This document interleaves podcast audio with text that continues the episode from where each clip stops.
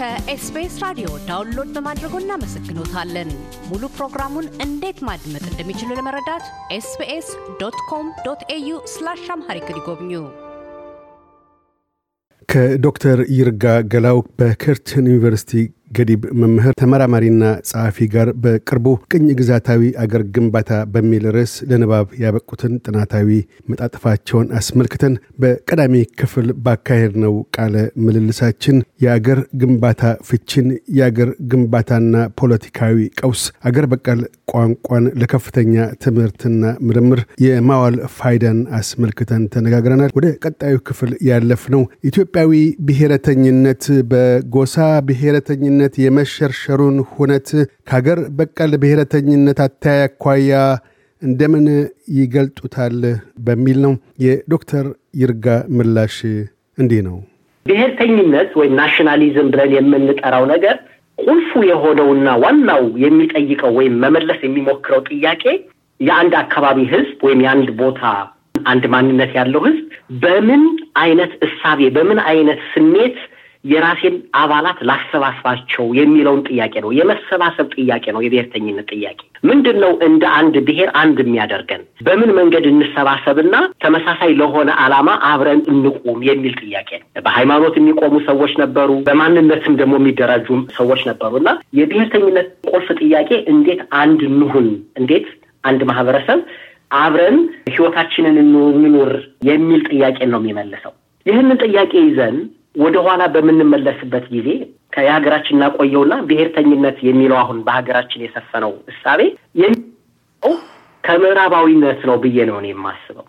ይህንን ለማየት የምዕራባውያን የ nationalism እንቅስቃሴ ከምን መጣ ብለን ስናስብ አውሮፓውያን እንደ አውሮፓዊ ራሳቸውን define አድርገው እኛ እንዲህ ነን ብለው የጀመሩት የብሔርተኝነት እንቅስቃሴ እንዴት ተጀመረ ወደሚለው ነው የሚወስደን። ምክንያቱም ከዛ ነው የወሰድነው። እነሱን በምናይበት ጊዜ medieval ብለን በምናስበው በሚጠራው የእነሱ የታሪክ ዘመን ውስጥ ትልቅ የሆነ ቀውስና ጦርነት በእነሱ በሀገራቸው ውስጥ ይካሄድ ነበረ እና ከዛ ለመውጣት የተጠቀሙት አንዱ የብሔርተኝነት ቁልፍ አስተሳሰብ የክርስትና አስተሳሰብ ነው። ወይም peace of God የእግዚአብሔርን ሰላም ማስፈን አለብን የሚል peace ን ለማምጣት ሰላምን ለማምጣት የሚል እንቅስቃሴን በመጀመር ነው nationalism ን የጀመሩት። ይህን እንቅስቃሴ ሲጀምሩ ምንድን ነው የተጠቀሙት ሀሳብ?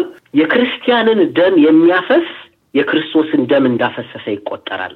ስለዚህ የክርስቲያንን ጠላት የሚገል ደግሞ የክርስቶስን ጠላት እንደገደለ ይቆጠራል በሚል እሳቤ ነው የጀመሩት። በአስራ አንደኛው ክፍለ ዘመን የክሩሴድ ብለን የመስቀል ጦርነት ብለን የምንጠራውን ማለት ነው እና ያን ጦርነት ለረጅም ዘመን ሲያደርጉ ይከተሉት የነበረው እሳቤ ምንድን ነው?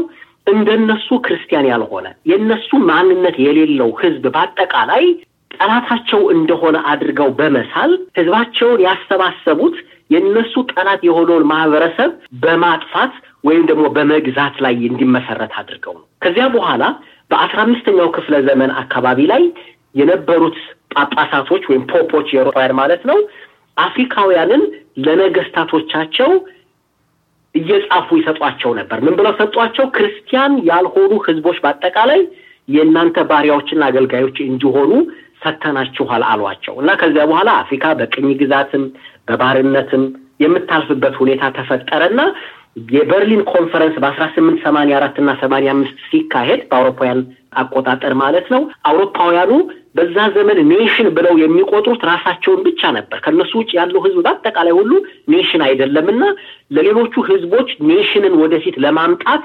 የመጀመሪያውን step እኛ ወደ ስልጣኔ የምናመጣቸው እኛ ነን በሚል የእነሱ nationalism ን ለአፍሪካ ለማለማመድ የመጀመሪያውን የቅኝ አገዛዝ ስርዓት ዘረጉ።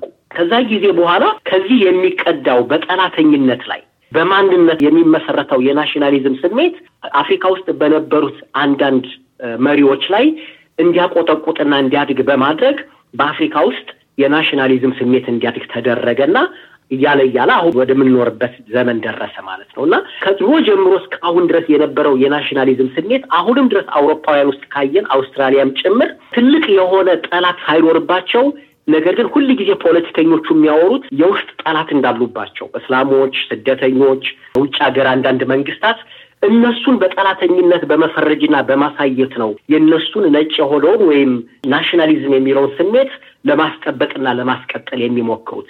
ኢኮኖሚውን በሚመለከት ህዝቡ እንዲወያይና ጥያቄዎች እንዲጠይቁ አይፈልጉም። የዚህ አይነት ቅኝት ያለው nationalism ነው ወደ ሀገራችንም እንዲወጣ የተደረገው። ወደ ሀገራችን በሚመጣበት ጊዜ ይሄ nationalism ደግሞ ሀገሪቱ ከሁለት እንድትከፈል አደረጋት። በአንድ በኩል አብዛኛው ህዝቡ የሚኖረው የገጠሩ አካባቢ ሲሆን፣ በሌላው በኩል ደግሞ ከገጠር ህይወትና ራሱን አምርቶ ከመመገብ ህይወት የተነቀለና ከተማ አካባቢ የሰፈረው ህዝብ ነው። ከተማ አካባቢ የሰፈረው ህዝብ ህይወቱ የተመሰረተው በስርዓቱ ውስጥ በተመሰረቱት ተቋማት ስለሆነ ተቀጥሮ ለማግኘት ተስፋ የሚያደርግ ስለሆነ ከመሬት ጋር ግንኙነት ስለሌለው ለዚህ ብቻ በሚያገለግል መንገድ ፖለቲካውም ልማቱም ንግግሩም ሁሉ እንዲቃኝ ተደረገና በሀገራችን ውስጥ ያለው የብሔርተኝነት ስሜት የከተማ ሰዎች ብቻ የፖለቲካ ሜዳ መጫወቻ እንዲሆን ተደረገ። አብዛኛው የገጠር ህዝብ በተለይ ከፖለቲካም፣ ከኢኮኖሚም፣ ከትምህርትም ከሁሉም እንዲሰረዝ እንዲወጣ በማድረግ ኋላ ቀርና ባዶ ተደርጎ ታየ እና አንዳንድ ፖለቲከኞች መንግስትን ብቻ ሳይሆን በተቃዋሚ ያሉትም ጭምርም በተለይ ማለት ነው ማደግን ሲያስቡ ለውጥን ሲያስቡ ከገበሬው ህይወት ጋር ከገጠሩ ህዝብ ጋር የተሰናሰለ ራዕይ እና አስተሳሰብ እንኳን ያላቸው ብዙ አይታዩም። ባለፉት ዘመናት ውስጥ በምንመለከትበት ጊዜ በርካታ የሆኑ ገበሬዎች ከመሬቶቻቸው ተፈናቅለዋል፣ በረሃብ ይሰቃያሉ። ግን የአብዛኛው የገበሬው ህዝብ ህይወትና ጥያቄ ልክ እንደ እርዳታ እንደሚፈልግ ሰው ጥያቄ እንጂ እንደ ዋና መሰረታዊ የሀገሪቱ አንኳር ጥያቄ ተደርጎ የማይወሰድበት ሁኔታ ተፈጥሯል ማለት ነው እና የሀገራችን የኢትዮጵያ ብሔርተኝነት የከተሜዎች ብሔርተኝነት ነው። እንደ ነጮቹ ለመሆን የሚያልም ብሔርተኝነት ነው። የሀገሪቱን ህዝብ በተለው በተፈጥሮ ሀብት ተጠቅሞ ቋንቋውን አሳድጎ በባህሉ ዝምድናና ትስስር ፈጥሮ ህይወቱን እንዲያሻሽል የማያደርግ በመሆኑ ቅኝ ግዛታዊ ነው ወይም አገር በቀል ቅኝ ግዛት ነው የምለው ከዚህ ጋር በማያያዝ ነው። በጽሁፍ ውስጥ ሌላው ያነሱት ነገሮች አንዱ በተለይም የዚህ የጎሳ ፖለቲካ ወይም ማንነት ፖለቲካ ኢትዮጵያ ውስጥ የጠነከረ ወይም የተስፋፋ መሄድን ጠቅሰዋል። ወደ ጎሳ ፖለቲካ ግነት ላይ እንዴት ደረስን? ከዚህ አንጻርስ አሁን ካለው በተለይም አገር ግንባታ ላይ ለመሰማራት ብሔራዊ አንድነት ወይም አገራዊ ብሔረተኝነትን ግድ ይላልና አሁን ካለበት ከጎሳ ፖለቲካ የማንነት ፖለቲካ ወደ ብሔራዊ ማንነት ወይም ኢትዮጵያዊነትን ማዕከል ያደረገ የአገር ግንባታ ለማድረግ በምን መልኩ ነው ከዚህ በኋላ ወደፊት መራመድ ይቻላል ብለው የሚያስቡት? ምን አማራጭ መንገዶች አሉ። በእርግጥ አገራዊ ምክክር እንደ አንድ መንገድ ተደርጎ እየተነገረ ይገኛል። በእንቅስቃሴም ላይ ነው ያለው። የእርሱ አተያይ ምንድን ነው? በጣም ጥሩ ነው። አንዱ መረዳት ያለብን የብሔርተኝነት ስሜት የብሔር ጠላት ከሌለው ጠንካራ ሆኖ ስለማይቀጥል አንዱ ብዙ ጊዜ ህዝቡ የማይጨነቅበትንና የማይኖርበትን የታሪክ ቁርሾ እንደ ዋና የፖለቲካ ጥያቄ ለመውሰድ አንዳንድ ሰዎች የሚገደዱት የሚያራምዱት ፖለቲካ ጠንካራ የሆነ ግለት ኖሮት ህዝቦችን ማሰባሰብ የሚችልበት መሰረት በዛ ላይ የተመሰረተ ስለሆነ ይመስለኛል።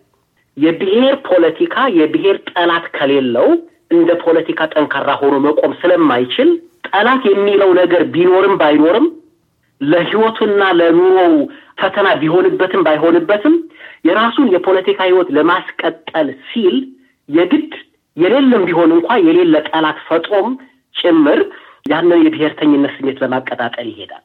ይህን በሚያደርግበት ጊዜ ጊዜያዊ የሆነ በርካታ ሰዎች የሚሰባሰቡበትን እድል ለፖለቲካው አቀንቃኞች የሚፈጥርላቸው ቢሆንም ሊገነዘቡት የሚገባው ግን በተራዘመ ሂደት በህዝብ ህይወት ውስጥ ጠንካራ የሆነ ጠላቻንና እስከ መጠፋፋት የሚያደርስን አደጋ የሚጋብዝ ፖለቲካ ነው።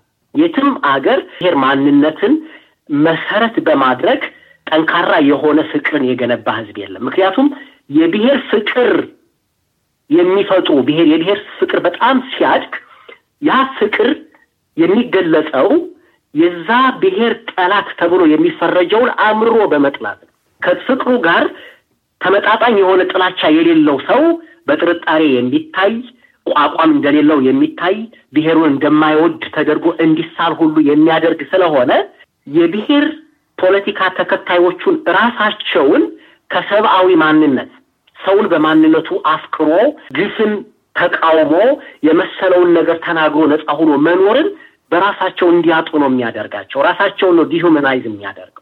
ስለዚህ አንዱ የጎሳ ፖለቲካ ትልቁ ችግር ሰለባዎቹን ብቻ ሳይሆን ፖለቲከኞቹን ራሱ ኢሰብአዊ የሆነ ባህሪ እንዲላበሱ የሚያደርግ ነው እና ይሄ አይነት ባህሪ እየሰፋ እየሰፋ ሲመጣ ከሌላ ብሔር ለሆኑ ሰዎች በተለይ ወይም በብሔር ጠላትነት ለሚፈረጁ ርኅራሄ እንዳይኖረን፣ ሀዘን እንዳይኖረን ሰብአዊ ስሜታችን ሁሉ የሚገልና ሁለተኛው ይሄ አይነት አደጋ ካለው ምክንያቱም የብሔር ማንነት ብሔራችን መኖር ለምሳሌ ልዩ ልዩ አይነት ብሔረሰብ መኖራቸው ኦሮሞ፣ አማራ፣ ትግራይ፣ ወላይታ፣ አፋር እነዚህ ጎሳዎች ወይም ብሔሮች ውስጥ በርካታ የሆነ ሀብት በርካታ የሆነ ልዩ ነገር አለ። እነዚህም ህዝቦች እየተለዋወጡና አንዳቸው የአንዳቸውን እየወሰዱ በፍቅር እንዲኖሩ የሚያስችሉ ሲሆኑ ግን ለፖለቲካ ትርፍ በሚል በአጥር እና በጥላቻ ከፋፍለን የምንገዛቸው ከሆነ ወደ አደገኛ ነገር ነው የሚወስደን። ሀገራችን በምንመጣበት ጊዜ ብሔራዊ አንድነት ወይም ደግሞ ከዚህ የፖለቲካ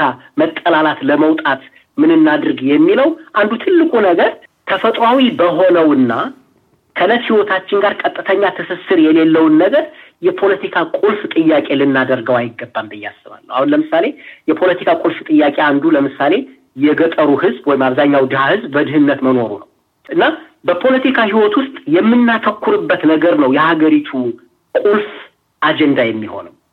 ትኩረታችንን ቀይረን የሀገሪቱን ዋና የትኩረት ማዕከል የምናደርገው ህዝቦቹ አጀንዳ ላይ ከሆነ በትልቁ ከሀገራችን ከዚህ ከጎሳ ፖለቲካ ቀውስ ለመውጣት ትልቅ እድል እናገኛለን። ምክንያቱም አብዛኛው ህዝብ የሚኖረው ህይወት በህይወቱ በታሪክ ውስጥ ያልነበረን ጠላት አሁንን የታሪክ ሂሳብ እንድናወራርድለት በመጠየቅ ደረጃ አይደለም። አሁን ለምሳሌ አንዳንድ ሰዎች በታሪክ ውስጥ የተፈጸሙ ግፎችን recognize ማድረግ ይገባል ወዘተ ይላሉ። እነዚህ እነዚህ ሁሉ ነገሮች አስፈላጊ ናቸው። ለምሳሌ በኦሮሞ ህዝብ ላይ የደረሰን በደል የኔ በደል ነው፣ በአማራ ህዝብ ላይ የደረሰን በደል የኔ በደል ነው፣ በዚህኛውም ህዝብ ላይ የደረሰው በደል የእኛም በደል ነው ብሎ በታሪክ ውስጥ የነበረን በደል እንኳን እንደ ጋራ በደል በመውሰድ ወደ ጋራ ትብብርና ፍቅር መሸጋገር የሚቻልበትን ሁኔታ መፍጠር ይቻላል። ይህን መፍጠር የሚቻለው ግን ያን የታሪክ በደል የፖለቲካ መሳሪያ በማድረግ በዛ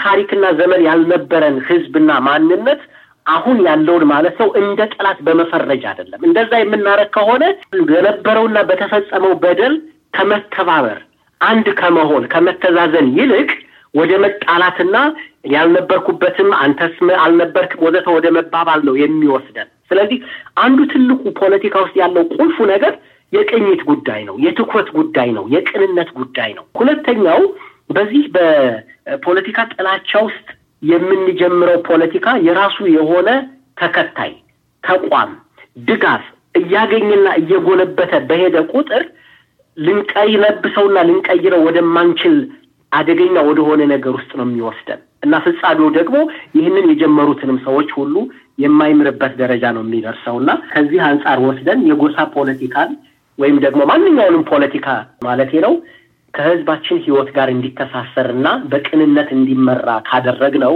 የማይቀየርበት ምንም ምክንያት የለም ብዬ ነው የማስበው። ከዶክተር ይርጋ ገላው ወልደየስ ጋር ያካሄድነው ቃለ ምልልስ በዚሁ አልተገታም። በቀጣዩ ክፍላችን የካፒታሊዝምን ገጽታና ግብሮች፣ የምሁራዊ ፍችና አስተዋጽኦ እንዲሁም የአፍሪካ ቀንን ፋይዳ አንስተው ይናገራሉ። እያደመጡ የነበረው የ SBS አማርኛ ፕሮግራምን ነበር። የፕሮግራሙን ቀጥታ ስርጭት ሰኞና አርብ ምሽቶች ያድምጡ። እንዲሁም ድረገጻችንን በመጎብኘት on demand እና በ SBS mobile app ማድመጥ ይችላሉ። ድረገጻችንን SBS dot com dot au አምሃሪክን ይጎብኙ።